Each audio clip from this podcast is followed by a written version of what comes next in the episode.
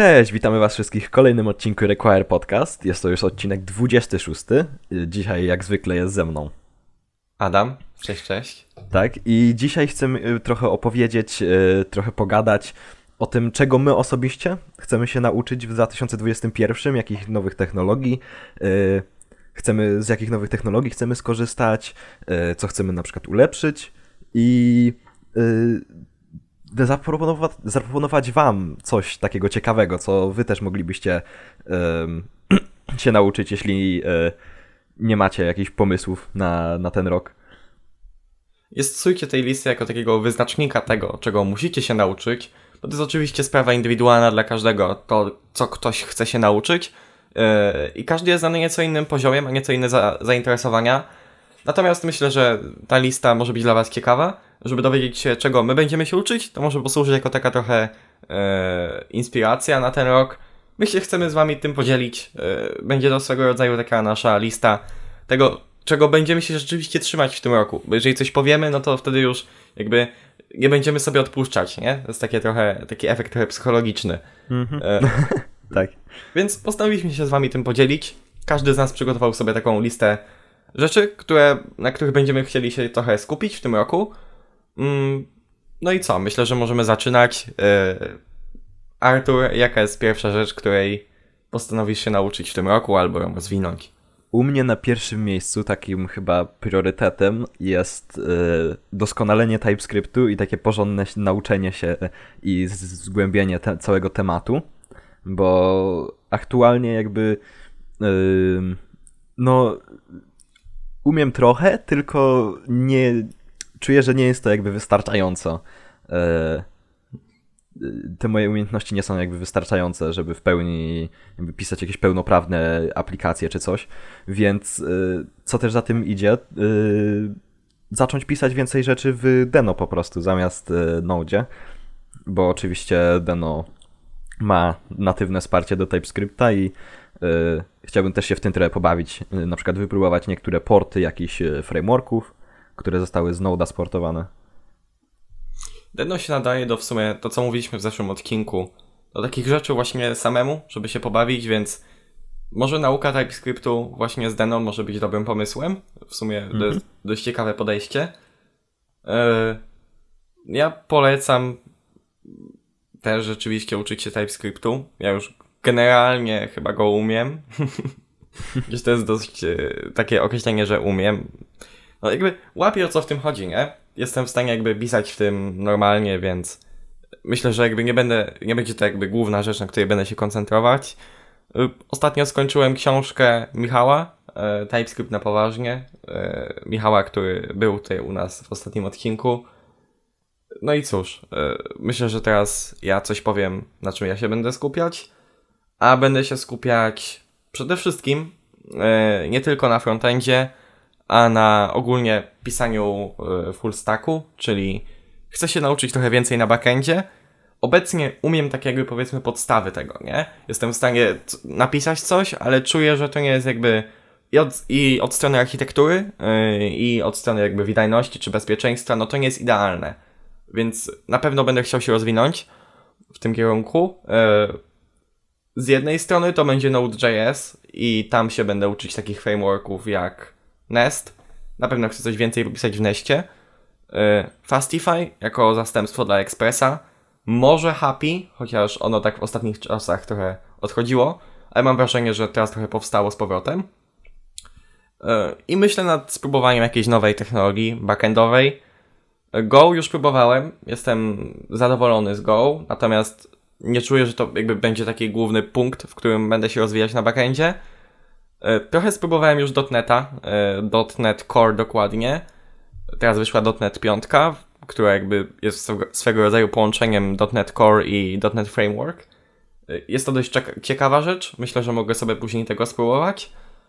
I taka trzecia rzecz, jaką biorę pod uwagę, nie jestem pewien, czy na pewno, może być PHP, w sensie takie nowoczesne, czyli PHP 8, frameworki jak Laravel czy Symfony, czegoś tam na pewno będę próbować. Raczej jako taka ciekawostka, żeby trochę poszerzyć sobie horyzonty, ale są to takie rzeczy, w których myślę, że e, warto próbować, by jakby mieć szerszy ogląd na to wszystko, nie?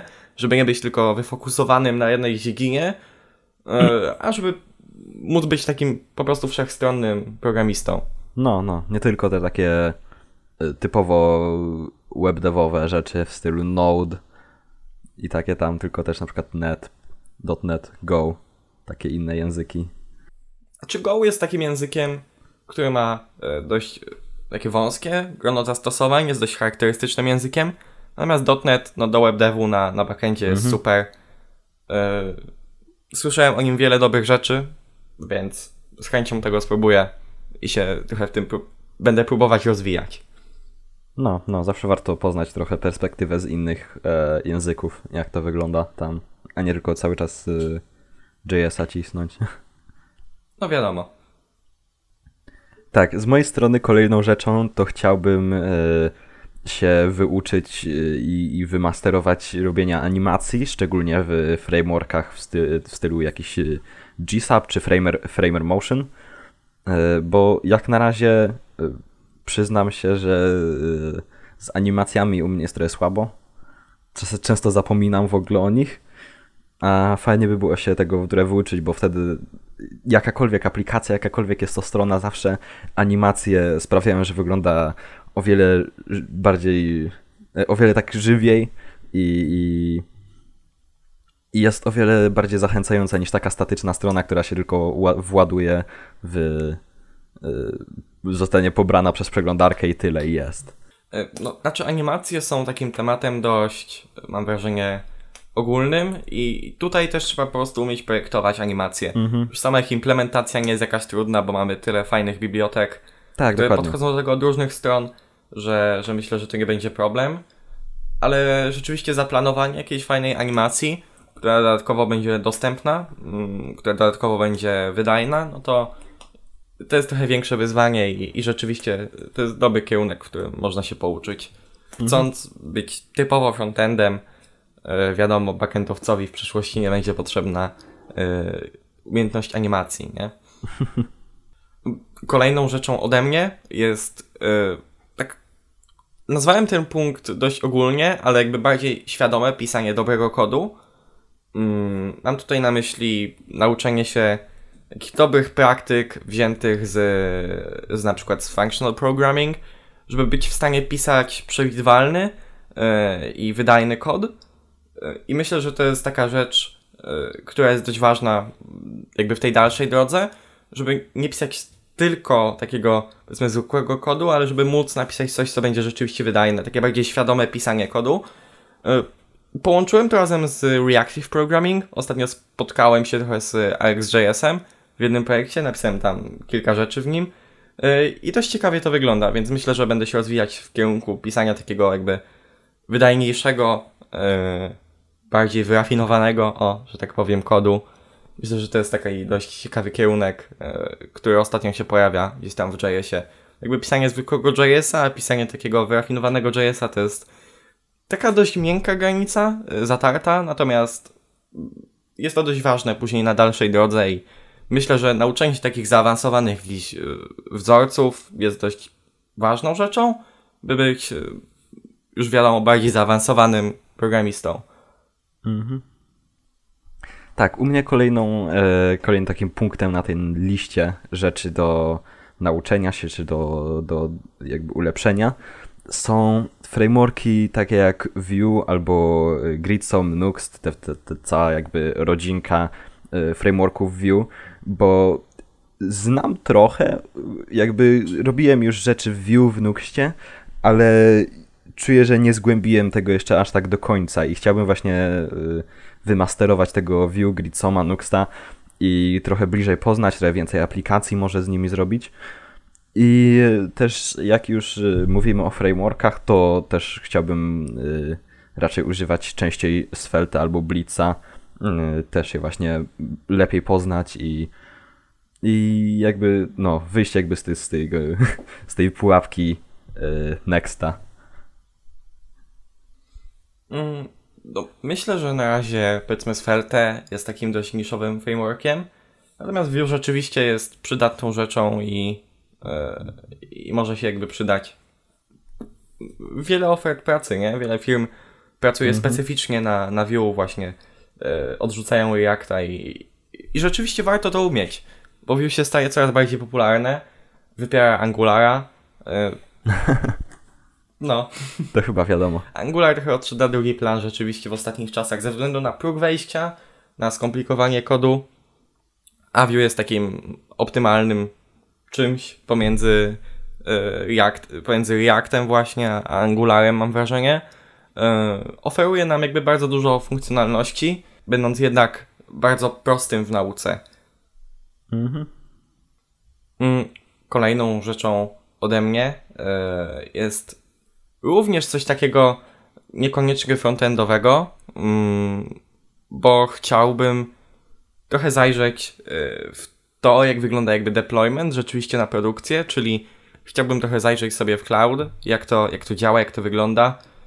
Na pewno zajrzę sobie do AWS-a, spróbuję się trochę tym pobawić, e, spróbuję się trochę pobawić w DevOpsowanie, czyli powiedzmy deployment na, na kontenery, na Dockerze. Generalnie nie umiem tego jakoś specjalnie dobrze, nie? Jakby jestem w stanie po prostu ma, mam jakąś potrzebę, no to okej, jestem w stanie to zrobić, ale zajmie mi to dużo czasu. Mm, Myślę, że to jest dość ważna rzecz, by umieć y, wyskalować coś, by, by umieć po prostu skorzystać z, z takiej chmury. Aktualnie mówię, że tego nie umiem zupełnie. Nie miałem w ogóle kontaktu z AWS-em. Mam tam jakiś plan na, na Microsoft Azure, ale jakby wykorzystuję, czuję 1% tego, co on mi jest w stanie zaoferować. No, generalnie takie umiejętności DevOpsowe ogólnie są bardzo przydatne. E, Mimo tego, że mamy naszego ukochanego Wercela, który, na którym możemy sobie bez problemu deployować jakikolwiek e, prostszy projekt, jaki chcemy, to nie wiadomo kiedy e, wyskoczy jakieś, co, jakiś projekt, który wymaga jakichś właśnie zaawansowanych, zaawansowanego- tech stacku i wtedy trzeba będzie się bawić w deployowanie go samemu. Vercel jest przydatny, gdy tworzymy aplikację, która nie potrzebuje żadnego, żadnych WebSocketów na przykład. Tak, takie e, prostsze jakby jest w stanie korzystać z tych, ich, czy coś. tak, z ich serverlessowych funkcji, Mhm. e, która generalnie nie jest jakby jakoś specjalnie rozbudowana od strony backendu, nie?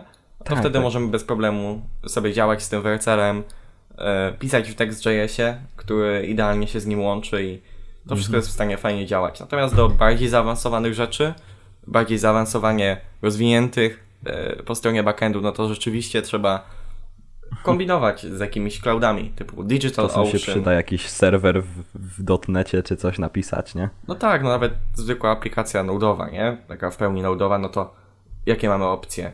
Mamy powiedzmy Heroku, które no nie jest do tego idealne, nie? Ono, no, ono operuje w takie- pewien sposób na takich kontenerach, które wyłączają się i to nie jest perfekcyjne rozwiązanie. E, To jest takie coś pomiędzy, serverle, między takimi funkcjami serverlessowymi, a, a rzeczywistym jakby hostingiem nodowym. No myślę, że warto się tego nauczyć i żeby, żeby być w stanie po prostu wypuścić coś, nie? A nie tylko jakby w razie potrzeby. Żeby mieć po prostu ogląd i być w stanie wybrać dobrą rzecz do naszego problemu. Mhm. Tak, i u mnie z takich rzeczy, które, które miałbym właściwie y, na nowo poznawać, czy, czy, czy jakieś rzeczy, które miałbym odkrywać dopiero, y, to by było chyba na tyle, ale oprócz tego też mam takie postanowienia, żeby y, generalnie wiadomo jak każdy, pisać y, lepszy kod, ładniejszy, bardziej wydajny, ulepszać te, te rzeczy, które, które już umiem. I bardzo chciałbym też jakby wyjść z takiej swojej strefy komfortu designowego, tego bardzo minimalistycznego stylu, y, takiego takiego bardzo podstawowego simple i spróbować zrobić coś takiego bardziej może nie, nie zaawansowanego, ale takiego y, z taką bardziej wizją artystyczną, na przykład nie wiem czy widzieliście stronę główną Genshin Impact, to ich intro i tak dalej, to jest napisane w Vue, więc y, generalnie y, jakby chciałbym też zacząć pisać y, mniej więcej takie aplikacje, które nie tylko, wiecie, takie standardowy po prostu flat, simplistic design mają, ale też takie rzeczy, które, które bardziej widać, że miały, miały takie, taką artystyczną wizję, nie? nie? Nie są takie po prostu y, taki typowy UI. Mm, znaczy, rzeczywiście design jest dość przydatną rzeczą. Mhm. jak wiele innych y, w karierze powiedzmy frontendowca ze względu na to, że jesteśmy w stanie pisać y, własne projekty, które będą wyglądały dobrze. No i pozwala w pewien sposób pisać coś, co będzie lepiej odbierane przez użytkowników. Więc chyba mówiłem to przed wakacjami. Mieliśmy taki odcinek z planami i tam również mówiłem to, że chciałbym się trochę tego designu pouczyć i nadal to utrzymuję. Codziennie do śniadanka artykuł o designie wlatuje. I, I to jest taka dość. E, no, jakby. Rzeczywiście takie po prostu czytanie sobie artykułów pozwala po prostu zdobyć trochę więcej w tym wiedzy i nie trzeba tu jakoś specjalnie projektów tego klepać. E, z mojej strony, no to rzeczywiście również pisać coraz lepszy kod, to jest taka podstawa. E, I to jest mój główny plan, po prostu pisać kod, może wrzucać do niego jakieś nowe rzeczy, ale jakby nie będę jakoś specjalnie naginał swoich obecnych projektów tylko po to, by skorzystać z czegoś nowego, nie? Po prostu cały czas pisząc kod również się rozwijam, yy, zdobywam nowe doświadczenia, masteruję umiejętności, które już mam i, i to jest chyba najważniejsza rzecz. Nie ma sensu jakoś specjalnie jakby wrzucać nowych rzeczy na siłę, raczej rzeczywiście po prostu wystarczy pisać ten kod, który obecnie piszemy. Yy, możemy jakby w czymkolwiek spróbować sobie zawsze czegoś nowego. Niekoniecznie tego, co mamy na naszej jakiejś specjalnej liście.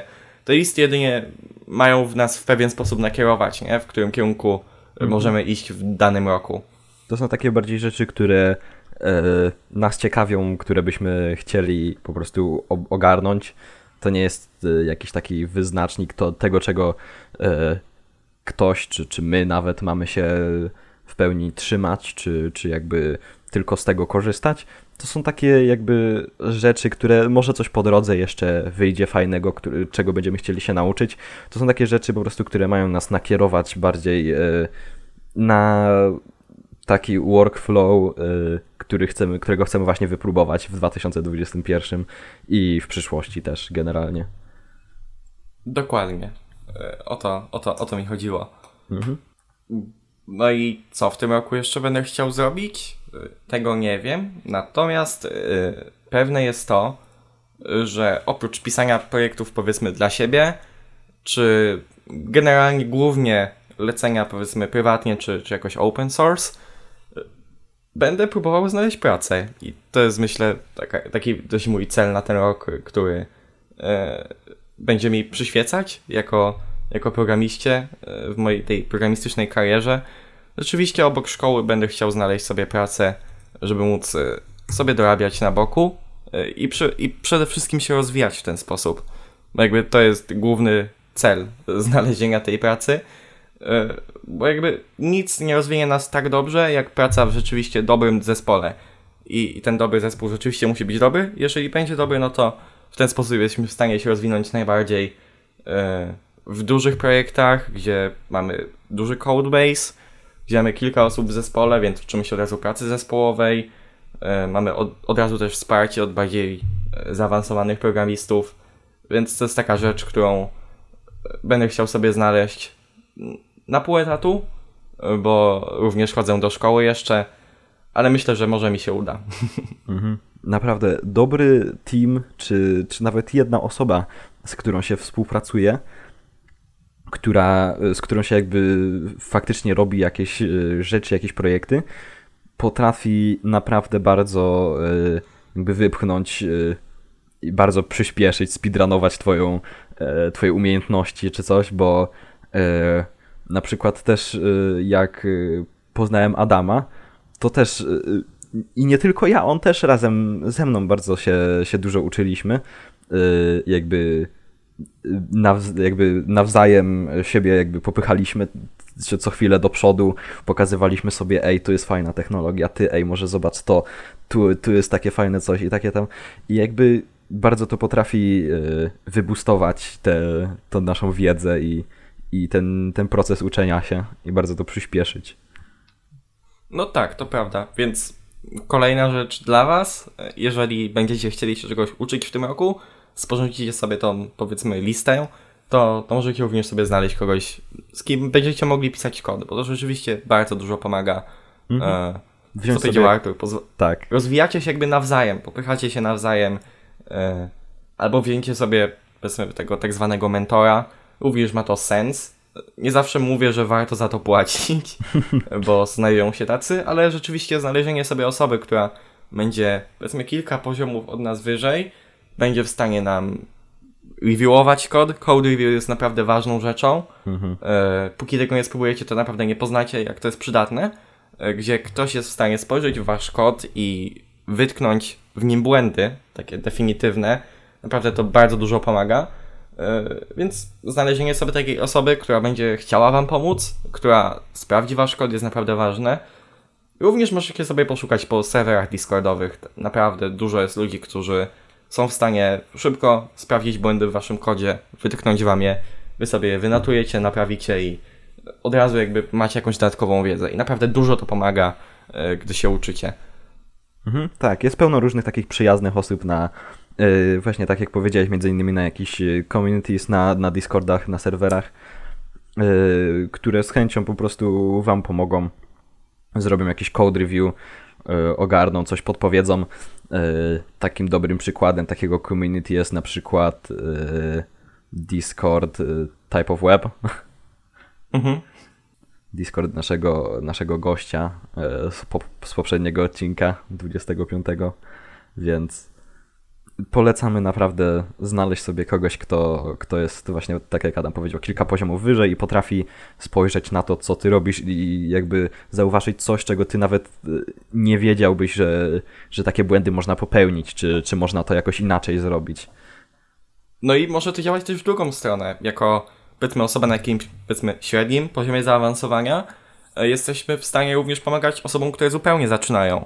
E, I to mhm. również jest w stanie bardzo dużo nas nauczyć, e, patrząc na kod innej osoby, umiejąc wyszukać błędów i kiedy na przykład jeszcze z kimś innym robimy review, to ten ktoś inny wytknie błąd, którego my na przykład nie zauważyliśmy i dowiedzieliśmy się, o, to jest błąd, nie? Ja tak nie robię, ale teraz się dowiedziałeś, czemu to jest błędem yy, i że to jest rzeczywiście kategoryczny błąd, więc również warto po prostu działać z innymi ludźmi gdzieś w internecie i to jest taka rzecz, którą warto robić sobie tak na co dzień, y, też celem tego właśnie rozwoju. No i cóż, myślę, że chyba w tym punkcie będziemy kończyli ten dzisiejszy, nieco krótszy odcinek, natomiast myślę, że całkiem treściwy. Y, podzieliliśmy się z Wami takimi naszymi małymi planami na 2021 rok, który być może będzie lepszy niż poprzedni. Miejmy nadzieję. Oczywiście na przejdzie naszych planów pozostaje rozwijanie tutaj tego naszego Equire podcast. Myślę, że dalej będziemy kontynuowali. Gdzieś w marcu wypada równo rok od zaczęcia niego. Aha. Naprawdę czas ten minął bardzo szybko. No. Myślę, że 30 odcinków znajdzie się. Do tego powiedzmy, który to jest? 12, 13 marzec. Y, naprawdę Jakoś tak. dziękujemy tak. Wam. Muszę przedłużyć domenę. Naprawdę dziękujemy Wam, widzom, słuchaczom, za to, że, że nas tutaj słuchacie. Super fajnie się patrzy na, na statystyki zawsze pod koniec odcinka. Jak wypuścimy odcinek, kilka dni minie, to zawsze fajnie się patrzy na te statystyki, e, jak to wygląda, że rzeczywiście ktoś nas słucha, nie? To jest bardzo motywujące. Mhm. Fajnie mhm. zobaczyć, że właśnie ktoś ktoś e, że to nie jest po prostu takie coś, że my gadamy sobie do, do otchłani, tylko że są ludzie, którzy aktywnie na te odcinki czekają i, i potrafią tak, sobie po, posłuchać, czegoś się może dowiedzieć, o czymś sobie przypomnieć. I, I, właśnie mamy nadzieję, że taki odcinek w tym stylu jak dzisiaj może chociaż przypomniał komuś o tym, że taka technologia istnieje i może chciałby yy, troszkę się tego poduczyć, czy ogarnąć sobie, jak to działa. Natomiast jeszcze przejdziemy do szybkich nowości, o których nie wspomnieliśmy jeszcze w dzisiejszym odcinku, a mamy jak zwykle trzy. E, pierwszą z nich jest informacja o GatsbyConf, e, konferencji która odbędzie się z 2 na 3 marca. Jest organizowana przez twórców Gatsby.jsa, no i postanowili oni stworzyć taką konferencję, coś na wzór tego, co zrobił Next.js pod koniec października bodajże. No, no. Nawet podobna strona. Tak, dokładnie. Ale bardzo ciekawie się zapowiada ta konferencja. My jesteśmy zapisani, wam również to polecamy. Na mhm. pewno po niej, jeżeli zaprezentujemy jakieś ciekawe rzeczy, będzie odcinek, w którym podsumujemy sobie te nowości. Rzekomo mają się jakieś nowe featurey pojawić, więc yy, czekajcie. Mhm. Nie wiem jeszcze dokładnie co, ale na pewno będą jakieś workshopy, jakieś yy, fajne te yy, wykłady, więc zobaczymy jeszcze, co tam wymyślili. Drugą rzeczą jest wydanie Svelte Query. Jeżeli znacie taką bibliotekę jak React Query, która służy do fetchowania i do mutowania danych, do generalnie korzystania z, z API, która moim zdaniem rewolucjonizuje trochę to, jak, jak fetchujemy dane w aplikacjach, no to wraz z najnowszym releasem React Query, z najnowszą wersją, E, powiedzieli oni, że oddzielili zupełnie core od tej warstwy reaktowej i teraz będą w stanie to migrować na zupełnie różne technologie. Mm, już, powstaja, już powstają wersje na Vue, na Svelte. No i właśnie ta wersja na Svelte została wydana. Dodatkowo jeszcze powstają chyba wersje na Angulara, więc rozwija się to dość mocno. Hmm. No i cóż, e, wydane zostało Svelte Query. Wygląda super to ciekawie, więc czekamy no. na kolejne wersje. Taka po prostu informacja o tym, że to zostało wydane. Mhm. Można już z tego korzystać na Svelte. Svelte się prężnie rozwija moim zdaniem i, i może stać się popularniejsze w następnych latach, więc tak, coraz, coraz jest to rzecz, na której warto trzymać uwagę. Coraz więcej jakichś nowych rzeczy się pojawia, więc bardzo fajnie. I stronka Svelte Query jest hostowana na Wercelu z domenką wercelową, więc... O oh, wow. Wow. I trzecią rzeczą, e, dość dużą, jest zaprezentowanie przez Reacta tak zwanych y, server components, które mm. generalnie pojawiła się prezentacja na ich YouTubie. Super ciekawie to wygląda. Y, nazywa się to takim server-side renderingiem 2.0, gdzie mamy dwa rodzaje komponentów. Komponenty, które uruchamiają się jedynie na, po stronie serwera, renderują się do statycznego HTML-a, do statycznego tak naprawdę markupu i są wysyłane na stronę klienta i po stronie klienta nic się, one się w ogóle nie wykonują, nie? One nic się nie dorzucają do rozmiaru banda javascriptowego, one się po prostu wykonają po stronie serwera i zostaną wysłane e, na stronę klienta jako już sam HTML. Mhm. Czyli pobierasz tylko ogólnie... to, co widzisz, jakby. Mhm. Więc one ogólnie będą w stanie usprawnić bardzo, nieco zmienić sposób, w jaki podchodzimy do fetchowania danych, po raz kolejny React Query, teraz kolejna rzecz, która już w niedługich latach, y, już niedługo może go wyprze. Mm, bardzo ciekawie to wygląda. Y, podeślemy Wam do naszego archiwum link do prezentacji i link do repozytorium, w którym Next.js już zintegrował server components z, z Nextem. Bardzo ciekawie wygląda już ta fuzja, bo to już jest zupełne po prostu pomieszanie. Super ciekawie to wygląda. E, polecamy poczytać, obejrzeć tą całą prezentację, bo jest super ciekawa i e, cóż, zgłębić temat. Kiedy mhm. to się pojawi? Mówiąc szczerze, nie wiem. Patrząc na to, jak długo pojawi się e, concurrent mode, o, jak długo pojawia się już reaktowy concurrent mode, no to kiedy pojawią się server components, mówiąc szczerze, nie wiem. Suspense istnieje gdzieś powiedzmy od chyba roku czy dwóch i nadal jest w fazie eksperymentalnej i nie trafia do wersji stabilnych, więc kiedy to się mhm. pojawi, nie wiem. Natomiast aktywnie czekamy na to, kiedy pojawią się te dwie nowe rzeczy. Może pojawią się w jednym momencie, bo również haczą o jeden, powiedzmy, obszar, również data, również data fetchingu, więc no cóż, zobaczymy. Team od Reacta generalnie już zrobili taki yy takie interaktywne demo y, React Notes, y, za, jakby za pomocą React Server Components, gdzie można sobie po prostu takie notatki przeglądać.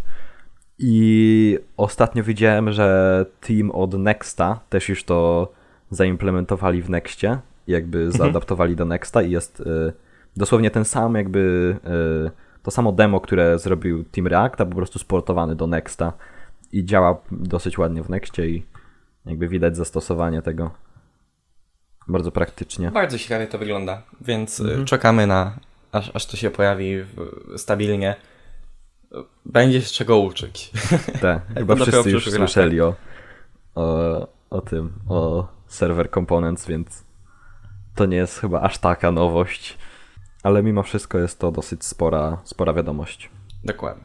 Y, Więc dziękuję Wam za przesłuchanie tego odcinka. Y, Mamy nadzieję, że się nie, z nami nie zanudziliście y, z naszymi przemyśleniami. Dzisiaj taki E, krótszy Zapraszamy odcinek. Was jak zwykle na naszą stronę. E, Zapraszamy do zapisania się do naszego newslettera. E, Niedługo coś tam do Was wyślemy. E, Zapraszamy na naszego YouTube'a, gdzie możecie napisać komentarz lub zostawić e, srapkę w górę. E, Czy coś jeszcze? Na Chyba na Discorda naszego Discorda zapraszamy. jeszcze zapraszamy. Tam możecie O. zaproponować, coś pogadać sobie z nami. Więc no. Do widzenia. Cześć!